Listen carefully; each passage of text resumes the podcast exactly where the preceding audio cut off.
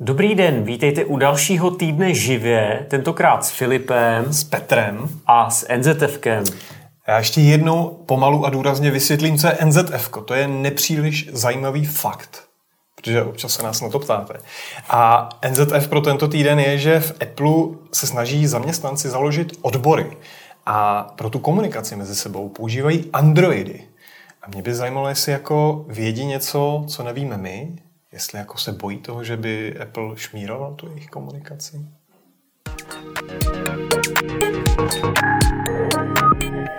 Na úvod už tradičně pojďme na krátké zprávy a asi nemůžeme začít ničím jiným než eh, konfliktem na Ukrajině.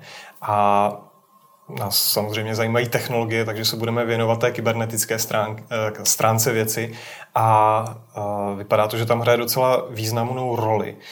Už to není jenom o tom, že tam jsou nějaké tanky, nějaká letadla, nějací vojáci, ale taky v Rusku sedí nějaký hekři, útočí na weby služby oficiálních míst ukrajinských, útočí na banky a eh, antivirové společnosti se předhánějí ve spravodajství o tom, jakým malvérem zaútočili na firmy, že to je uh, takový ten malware. Jsou různé druhy samozřejmě, které se snaží jako vydírat lidi, dostat z nich peníze a tady je vidět eh, jasné zaměření na to, že ten malware se dostane do počítačů a ničí, ničí prostě data firm, která jsou pro firmu pochopitelně důležitá. A pro Českou republiku to mělo jeden zajímavý rozměr v tom, že eh, ty útoky vlastně nezačaly tím dnem invaze, ale, ale stupňovaly se už v nějakých třeba dvou týdnech předtím. A eh, místo předseda vlády ukrajinské dokonce zmínil, komentoval jeden eh, DDoS útok a zmínil, že přicházel z různých IP adres z různých zemí světa a byla mezi nimi zmíněna i Česká republika. A což už je zase docela závažná zpráva na nějakém tom diplomatickém poli a chytla se toho eh, česká policie a ti zase eh, relativně jednoduchým vyšetřováním eh, přišli na to, že to byl vlastně úplně typický spoofing, to znamená to, že, že vlastně fejkujete tu adresu, vydáváte se za někoho jiného, maskujete tu svoji, tu svoji skutečnou IP adresu. Hmm. Tak to je nepříliš pozitivní zpráva. Já ty jsi měl vlastně ještě ten postřeh, že, že ty útoky na Ukrajinu nejsou nic nového, že to vlastně uh, trvá už od uh, krymské záležitosti, což je 6-8 no, let? Za takových 8 let, hmm. někdy kolem roku 2014 to začalo a skutečně ty útoky se objevují. My už jsme tady před pár lety měli, jestli si pamatuješ, takový ten malware, jmenovalo se to Péťa. Jo, tak to, to, to po mně se to jmenovalo. Tak to napadlo, uh, myslím, že to bylo kijevský metro, a teď nevím, jestli banky nějaký a možná i nějaký elektrárny, což jsou přesně ty strategické instituce, po kterých se samozřejmě jde, jo, banky, elektrárny nebo vládní instituce. No a teď eh, taky byly útoky na banky a eh, došlo až k tomu, že opravdu ty systémy byly natolik ochromený, že v některých případech nešly vybírat ani peníze z bankomatu, takže eh, lidi zůstali bez peněz. Takže to už jsou útoky, které opravdu jako v rámci celé té invaze hrají docela zásadní roli. A to ještě nemluvím o tom, že ochromené nakonec můžou být třeba i nemocnice, tak doufujeme, že se to neděje nebo nestane. Hmm. A ještě jednu takovou osobní vsuvku. Já jsem si úplně uh, náhodou vzal dneska tohle tričko, které z konference Hekit, která uh, se konala v Kijevě, takže já jsem tam, myslím, před třemi lety byl. Uh, je to konference, která se za, zaměřuje na uh, bílé uh, snaží se organizovat, inspirovat a a, takže tady to podhoubí tam je, toho, toho etického hackingu, takže doufám, že, že to bude Ukrajině něco platné a že se zvládne účinně ubránit i v té kybernetické rovině. Držíme palce. No, máme tady pak už samé menší zprávy, teda ve srovnání s tímhle s tím i méně závažné. Já tady třeba mám zprávičku, že Facebook chystá revoluci, chystá revoluci v tom smyslu, že nasadí funkci, kterou už mají všichni ostatní, včetně teda jako jeho vlastních platform. E, a budou tam e, krátká videa, taková ta mm, TikToková asi, to je možná nejcharakterističtější pro ně, takže No, Facebook se zase naučí něco, co všichni umí a zase to bude taková ta platforma, která vlastně vše objímá. Klasický no. scénář, jasně. No, no, no. Mě v týdnu zaujala jedna zpráva, že eh, norská jakási asociace ve spolupráci s nějakým médiem otestovala 31, myslím, elektromobilů a oni se zaměřovali vlastně na to, eh, jak eh, jaký je skutečný dojezd ve srovnání s udávaným dojezdem podle metodiky VLTP. A zajímavé je, že ty odchylky byly u nejlepšího auta, to bylo o 11% méně, což můžeme svést na to, že oni to testovali v teplotách od 0 do minus 10, takže logicky v tom autě musí být zapnuté topení, které bere energii z baterie, takže těch 11% je docela pochopitelné. Nejhůře z našeho českého pohledu opět zajímavé dopadla Škoda Enyaq iV80, která měla tu odchylku od, to, od toho udávaného dojezdu téměř 32%, což už je docela hodně. Zase ale zajímavé je, že, je, že jiná varianta 80-kového Enyaqu s pohodem všech čtyř kol, kde bychom čekali trošku ještě jako menší dojezd, tak ta měla tu odchylku jenom nějakých 17-18%. A ale zase, pokud se podíváme na absolutní dojezdy, tak mi přišlo zajímavé, že už tam jsou tři auta, která i v tom mrazu uh, dojela dále než 500 km. Byl to jeden Bavorák, jeden Mercedes, jedna Tesla.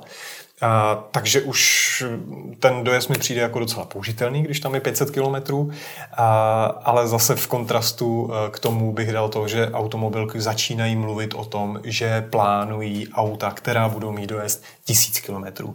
Takže tam to asi zase pár let třeba bude ještě jenom teorie, ale třeba za další 3-4 roky se dočkáme toho, že tady budeme sedět u stejné tabulky a budou tam už tři auta, která opravdu reálně přejedou 1000 km. Tak jo, no, já se na to taky těším. Eh, to, co se ještě stalo, eh, navazuje na to, o čem jsme se tady bavili s Filipem někdy minule, když jsem tady byl. Eh, a sice trošičku se nám vyvíjí ta aféra kolem Joea Rogna a Spotify. Jenom možná krátce připomenu, že tam šlo to, že Neil Young, vlastně známý hudebník, si stěžoval na to, že Joe Rogan ve svém podcastu nechává své hosty říkat, co chce. Zároveň on si trochu říká, co chce a rozšiřuje tam i nějaké dezinformace týkající se covidu. E, na Češ teda Neil Young pohrozil, že odejde ze Spotify, pokud neodejde Joe Rogan. Spotify se rozhodlo, že si nechá Joe Rogana. No a mělo k tomu velmi dobrý důvod. Původně se udávalo, že celá ta transakce za exkluzivní práva na vysílání podcastu Joe Rogana stála tak e, kolem 100 milionů dolarů. No a teď se ukázalo, že ta transakce ve skutečnosti měla objem spíš tak jako 200 milionů dolarů. Což je docela šílená částka na to, že vlastně ten chlápek si povídá s lidma. A jsem tam kouří jointy s Elonem Muskem. No. A tak ta částka je docela šílená. Ale on byl vlastně jeden z těch první, jeden z těch podcastových průkopníků, takže si to táhne za sebou. Ta částka je úplně šílená, ale na druhou stranu, pokud se dá věřit tomu, co on říká, tak to opravdu on oslovuje jako nízké stovky milionů jako lidí se svým podcastem měsíčně, takže asi to logiku má. Jo. No a ten vývoj, já jsem právě eh, zaznamenal v týdnu titulky, že teda Joe Rogan zmizel ze Spotify, ale ty k tomu máš jedno smutné vysvětlení. No, já nevím, jestli je smutné, jo? Já, by, já bych takhle nepředjímal, ale já bych to prostě nechal neutrálně. Zkrátka, Joe Rogan ze Spotify nezmizel. Eh, Spotify místo toho eh, uveřejňuje u toho podcastu, když je tam řeč o covidu, tak tam dává takový nějaký ten informační proužek, že prostě máte se na informace eh, týkající se covidu obrátit někde prostě na weby vlády, jo, nebo já nevím kde. Ale ten Spotify jako takový nezmizel, on zmizel jenom na chvíli, ale byla to technická chyba, jak se potom ukázalo. Nebylo to tak, že by si Spotify rozmyslelo to, ten svůj přístup, takže Joe Rogan je na Spotify i nadále.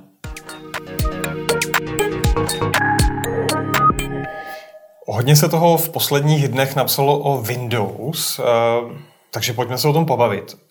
Objevil se nový výroz Windows 12 a chytla se toho velká světová média, ale ty zase budeš jako debugovat, že vlastně nejde úplně o nic zásadního.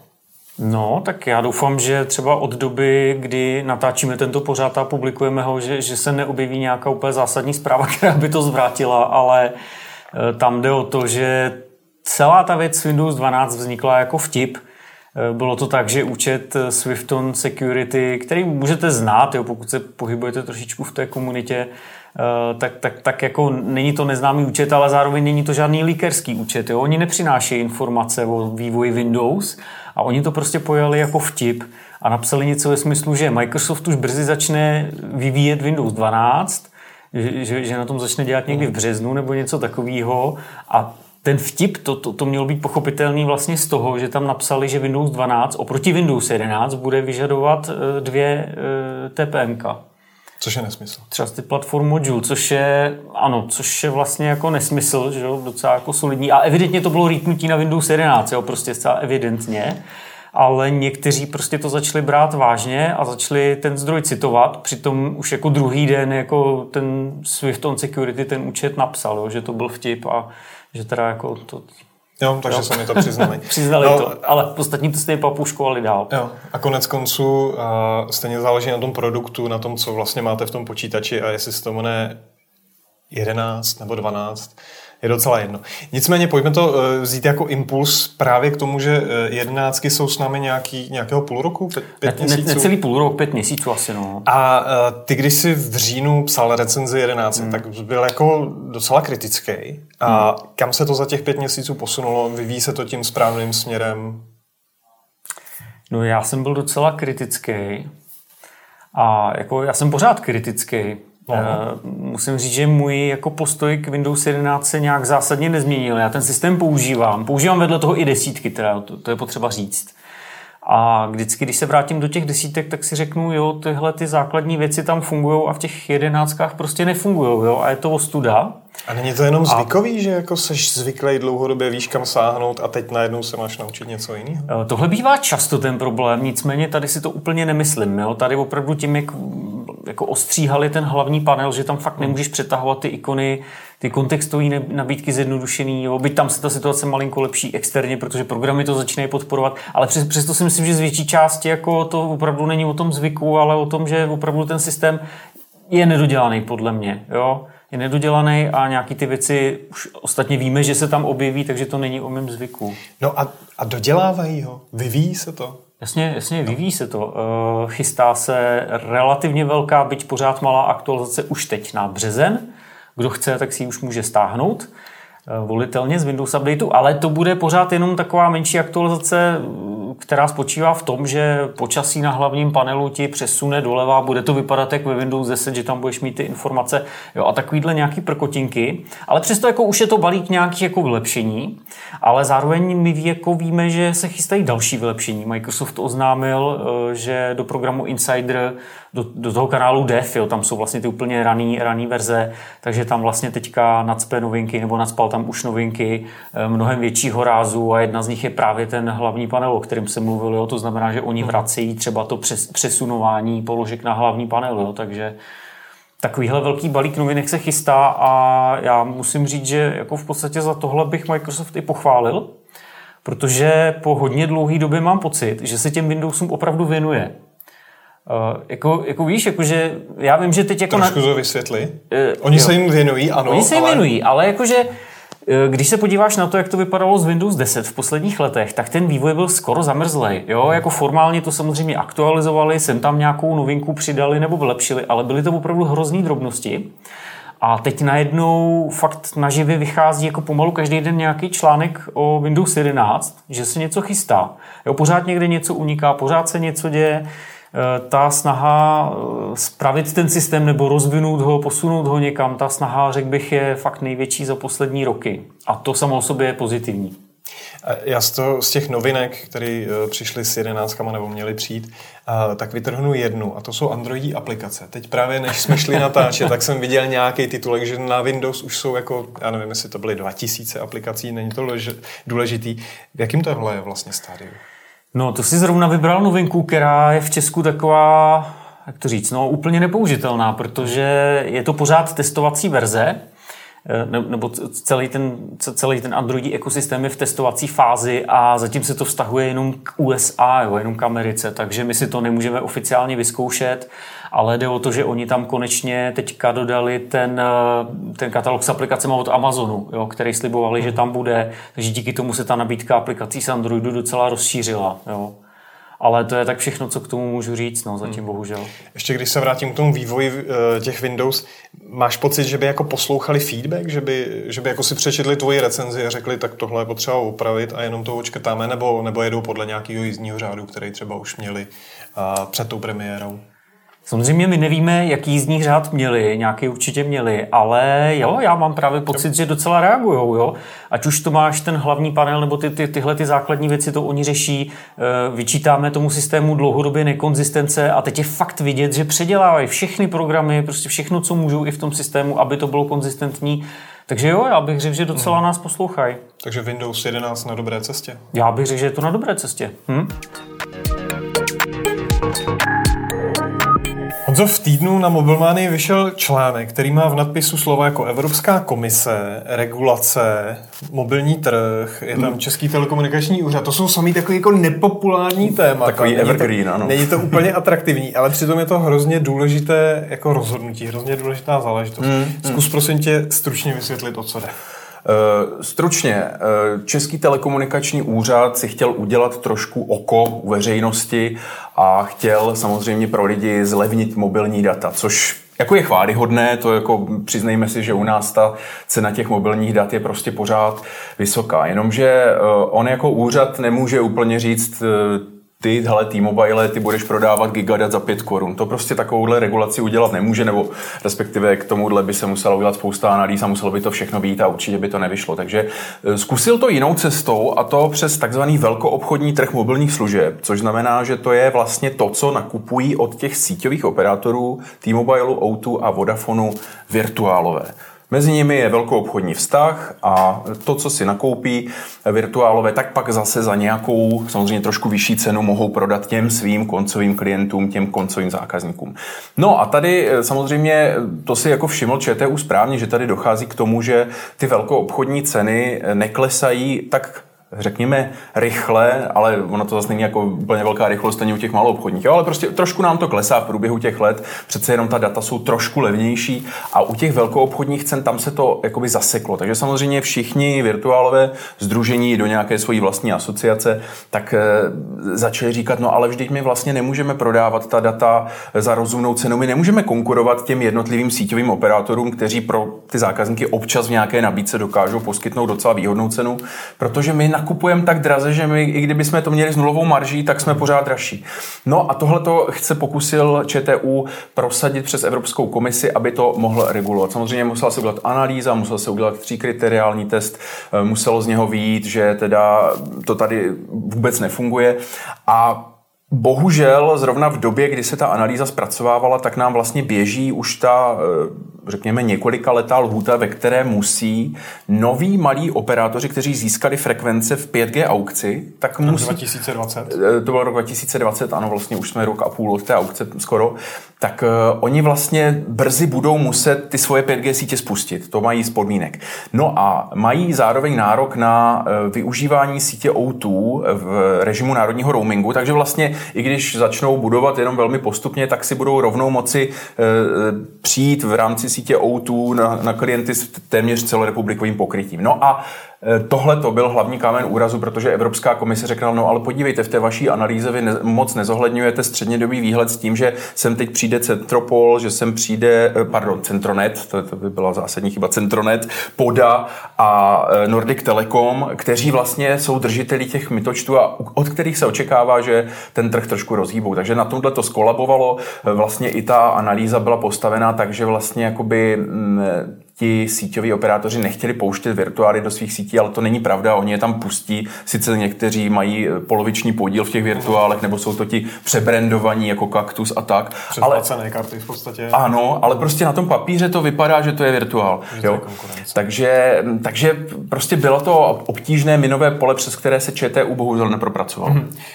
V minulých letech Český telekomunikační úřad se pokoušel o tu regulaci eh, v různých formách a několikrát. A vždycky si to hrozně táhlo. Hmm. Teď to bylo docela rychle. Ano, eh, Překvapivě to trvalo zhruba půl roku, kdy oznámil ČTU tenhle ten svůj záměr, postoupil tam tu e, analýzu, potom se k tomu jednou komise vyjádřila, poslala to zpátky, už tam byly výhrady, ČTU odpověděl, nastalo hloubkové šetření, do toho se zapojil i Berec, což je vlastně takový orgán, který združuje ty jednotlivé národní regulátory, tam patří taky ČTU, ale samozřejmě i každý regulátor z těch dalších 26 zemí. No a ani Berec to jako úplně neposvětil s tím, že by to odpovídalo zákonům EU. Samozřejmě zmínil to, že u nás jsou vysoké ceny pro koncové zákazníky, ale zkrátka ten trh velkoobchodní, že prý není nefunkční úplně. Mm-hmm. Jedním z argumentů eh, té Evropské komise vlastně bylo to, že jinde v Evropě takový druh regulace není, mm-hmm. takže vlastně ho jako nelze zavést. Proč se úřad vlastně o něco tak nestandardního snažil? To jako asi můžeme spíš jenom spekulovat, jako nechci říkat úplně, že, eh, že to byl nějaký předvolební boj, protože vlastně loni, když byly parlamentní... Časová souslednost, to, to vychází, no? Eh, ano, ale vlastně ten záměr přišel už těsně před těmi volbami, volby byly v říjnu, oni to začali řešit někdy v září, takže Nevím, to fakt by byla asi jenom spekulace, eh, ale to, že prostě ty ceny jsou tady vysoké, na to, na to ČTU poukazoval už jako dlouhou dobu, takže možná tohle bych do toho vůbec nemíchal. Eh, zkrátka asi zjistili, že spíš ta 5G aukce prostě nic tak průlomového nepřinesla, protože vlastně plnohodnotný čtvrtý operátor nepřišel a eh, tak začali zkoušet něco jiného. Nakonec i teď v reakci na tu poslední notu Evropské komise, která to uzavřela s tím, že ne, nemůžete regulovat, stáhněte tady vůbec tuhle tu tenhle nápad a přestaňte s tím, tak eh, vlastně i na tohle reagoval ČTU, jakože zvažuje další kroky, ale co by mohl mít dalšího jako v záměru, to mě tak hmm. úplně už jako nenapadá. No. To byl můj další dotaz, jestli je to konec nebo jestli to bude pokračovat. Takže úřad asi bude zvažovat, ale ve finále se stejně bude čekat na vývoj té konkurenční situace na trhu. Ano. To, jestli uh, ti virtuálové, kteří mají vydraženo, jestli přijdou ano. na trh a jak ten trh změní nebo nezmění. Přesně tak a jako už si vzpomínám, jak eh, ČTU říká, říkal po aukci, že do roka bychom tu snad mohli někoho mít. Uh-huh. Máme rok a půl, uh-huh. nemáme tady nikoho, takže eh, pokud eh, se tady máme opravdu spolehnat na tržní proces a na to, jak eh, se sám jako trh vyvine, tak někdy je to docela asi vypadá to běh na dlouhou trať.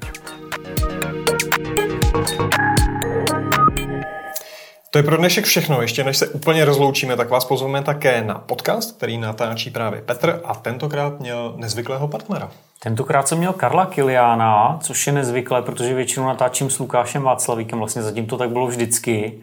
A ten Karel přišel, vlastně my už jsme ho slibovali minule, že když jsem byl tady Aha. a s tím Karlem se to prostě protáhlo trošku ta příprava, ale myslím, že to stojí za to, protože jsme se bavili o Teranosu, o tom, jak ta firma vznikla, jak ji založila 19-letá Elizabeth Holmes, která kvůli tomu utekla z vysoké školy ze Stanfordu a stala se vlastně na nějakou dobu nejbohatší v podstatě mladou takhle podnikatelkou která ale samozřejmě po pár letech o všechno přišla a teď hrozí, že možná jako už nikdy nevleze z vězení. No. Jako je to opravdu fascinující příběh. E, v jaké je to vlastně fázi? Já vím, že soud proběhl, ale ještě nemá stanovený dílku trestu, je to tak? Je to tak. Teďka v lednu jsme se dozvěděli verdikt od poroty, která ji shledala vinou ve čtyřech bodech, z, myslím z 11 nebo z 16 což může znít, že je relativně málo, ale co jsem tak poslouchal americké komentátory, tak eh, to, to, to je docela prohra. Hmm. Navíc v Americe tam fakt platí, eh, že ty tresty se sčítají a u těchhle, u těchhle podvodů oni tam mají maximální trest 20 let a když by se sečetly ty čtyři body, tak u ní hrozí, že prostě ona může být ve vězení 80 let. Uh-huh. Jo, takže, takže ale to je nicméně to, to, to co nevíme. No. Čekáme na verdikt soudu a plus ještě čekáme na samostatný soudní proces s Balvánem, což byl vlastně jako její partner, který podle jejich slov zneužíval a ten, ten soudní proces s ním byl nějak, z nějakého důvodu prostě oddělen a začne teďka v březnu. Mm-hmm. Je to fascinující příběh mladé holky, která pobláznila Silicon Valley, hrála si na Steve Jobse a pak z toho byl jako monumentální průšvih. Takže uh, určitě si poslechněte kluky. Uh, na nás se díváte pravděpodobně v sobotu nebo v neděli. Podcast vyšel v pátek večer, takže už je online. Zajděte na obvyklé platformy, které ty určitě pohotově vyjmenuješ. No pohotově je to samozřejmě www.živě.cz, že jo? ale taky na to, na to, co se ptáš, je to samozřejmě na Spotify, Google podcastech, Apple podcastech, zkrátka všechny tyhle ty platformy. Podcast živě, poslechněte si a děkujeme za pozornost. Za týden zase na viděnou. Na viděnou.